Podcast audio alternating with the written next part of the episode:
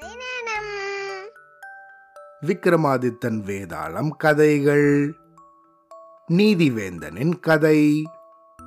தன் முயற்சியில் சற்றும் மனம் தளராத விக்ரமன் திரும்பவும் மரத்துல ஏறி அதுல தொங்கின்னு இருந்த உடம்ப கீழே தள்ளினா. அப்புறமா அவன் கீழே இறங்கி அதை தூக்கிண்டு மயானத்தை நோக்கி போகும்போது அதுல இருந்த வேதாளம் விக்ரமனை பார்த்து மன்னா ராத்திரி பகல் பார்க்காம இந்த மயானத்துல நீ இவ்வளவு கடுமையான முயற்சி செய்யறது யாருக்காக? உன்னோட ஏதாவது லட்சியம் நிறைவேறதுக்காகவா? அல்லது வேற யாருக்காகவோ செய்யறியா?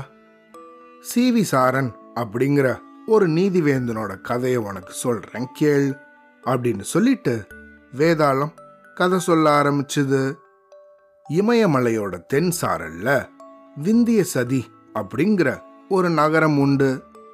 அந்த இடத்துல சிவி சாரன் அப்படிங்கிற மன்னன் ஆட்சி பண்ணிட்டு வந்தான். அவனுக்கு ஜெயகோணன் அப்படின்னு ஒரு மகனும் இருந்தான். ஒரு சமயம் இந்த அரசகுமாரன் காட்டுக்கு வேட்டையாட போனான்.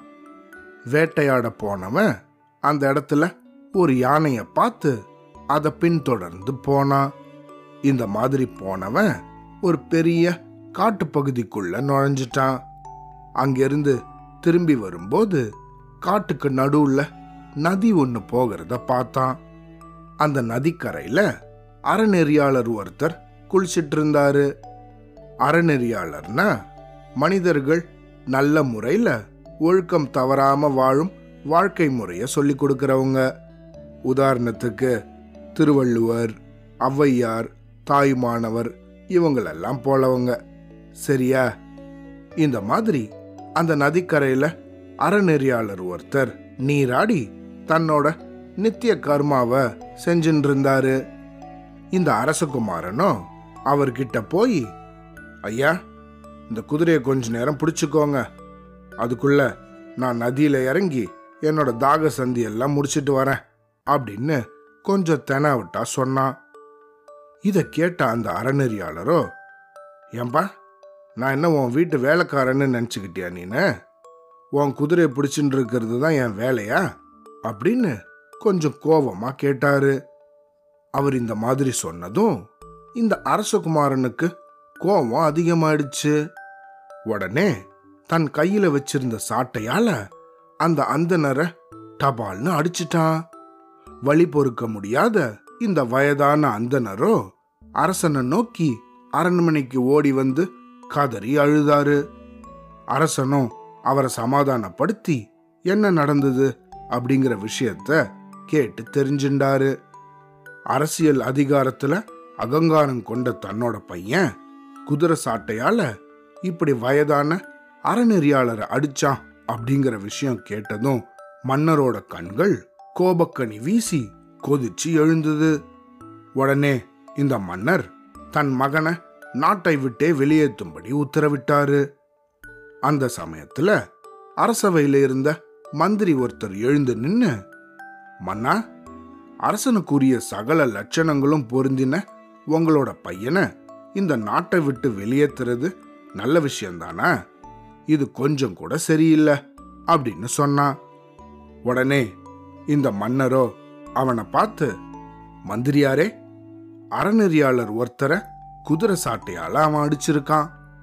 முன் விசாரணை எதுவுமே இல்லாம அவர் அடிச்சதால அரசாளும் தகுதியிலிருந்தே என் பையன் விலகினவனாகிறான். எந்த ஒரு அறிஞனும் ஒருபோதும் விஷத்தை அருந்த மாட்டான். பாம்புகள் கூட விளையாட மாட்டான். துறவிகளை நிந்திக்க மாட்டான். அறிஞர்களை விரோதிச்சுக்கவே மாட்டான். ஏன் மந்திரியாரே நீங்க புராணங்கள் எல்லாம் சொன்னது கேட்டது இல்லையா முன்னாடி ஒரு காலத்துல அறநெறியாளர் ஒருத்தரோட சாபத்தால தான் சிவபெருமானே லிங்க உருவம் எடுத்திருக்காரு. எந்த ஒருத்தனும் பெரிய உயர்ந்த நிலையை அடைஞ்ச போதிலும் கூட ஒருபோதும் பூஜிக்க தகுந்த அறிஞர்களை திட்டவே மாட்டான்.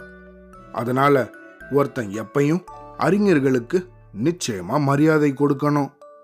இன்னும் சொல்ல போனா அறநெறியாளர்களை ஒருபோதும் மரியாதை குறைவா நடத்தவே கூடாது. ஏன்னா அவங்க இந்த மூ உலகத்தின் சக்திகளையும் ஒருங்கே கொண்டவர்கள். அவங்க தானம் கௌரவம் புகழ் இப்படிங்கிறதால பூஜிக்க தகுந்தவர்கள். எல்லா பொருட்களையும் அழிக்கக்கூடிய நெருப்பையும் குடிக்க முடியாத சமுத்திரத்தையும் நீந்த முடியாத களங்கத்தை உடைய சந்திரனையும் படைச்ச இந்த அறநெறியாளர்களோட கோபத்தால யார் தான் அழிய மாட்டாங்க?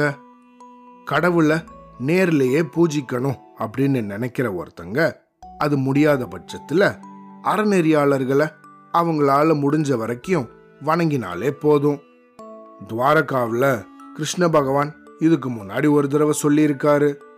யார் ஒருத்தன் அறிஞர்களை பூஜிக்காம அவங்கள அடிச்சு சபிச்சு அவங்கள திட்டுறானோ அவன் என்னை நிச்சயமா வணங்க முடியாது.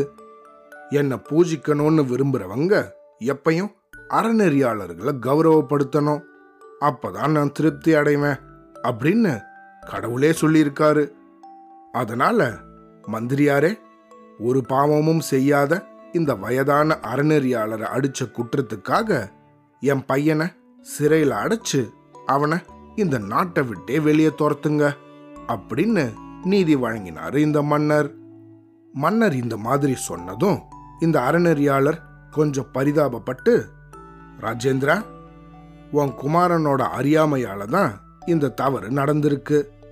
இனிமேல் அரசகுமார அந்த மாதிரி நடந்துக்க மாட்டான்னு நினைக்கிறேன். நான் இப்போ உன்னோட நீதியால திருப்தி அடைஞ்சிட்டேன். அதனால எனக்காக உன் பையனை மன்னிச்சு விட்டுடு அப்படின்னு கேட்டுண்டாரு. இதை கேட்ட அந்த மன்னரும் இந்த அறநெறியாளர் மேலே இருந்த மரியாதையால தன்னோட உத்தரவை மாத்தின்டான் இந்த இடத்துல கதையை நிறுத்தின வேதாளம் விக்கிரமனை பார்த்து மன்னா தன் மகன் குற்றம் செஞ்சான் அப்படிங்கிற காரணத்துக்காக அவனை சிறையில் அடைச்சு நாட்டிலிருந்து வெளியேற்றும்படி உத்தரவிட்டார் இந்த அரசன். அவன் சிறந்தவனா? இல்லைன்னா இந்த நீதியாலேயே திருப்தி அடைஞ்சு அந்த அரசகுமாரனை மன்னிச்சு விட சொன்ன இந்த அறநெறியாளர் சிறந்தவரா? என்னோட இந்த சந்தேகத்துக்கு பதில் தெரிஞ்சும் நீ மௌனமா இருந்தா உன் தலை வெடிச்சு சுக்குநூறாகும் அப்படின்னு சொல்லிச்சு. அதுக்கு விக்கிரமனோ தன் மகன் அப்படின்னு பார்க்காம தவறு செஞ்சான் அப்படிங்கிற காரணத்துக்காக அவனுக்கு தண்டனை கொடுத்தான் இந்த மன்னன்.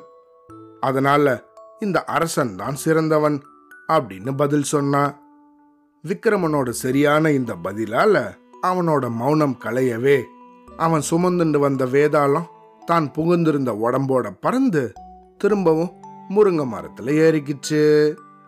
அவ்வளோதான்.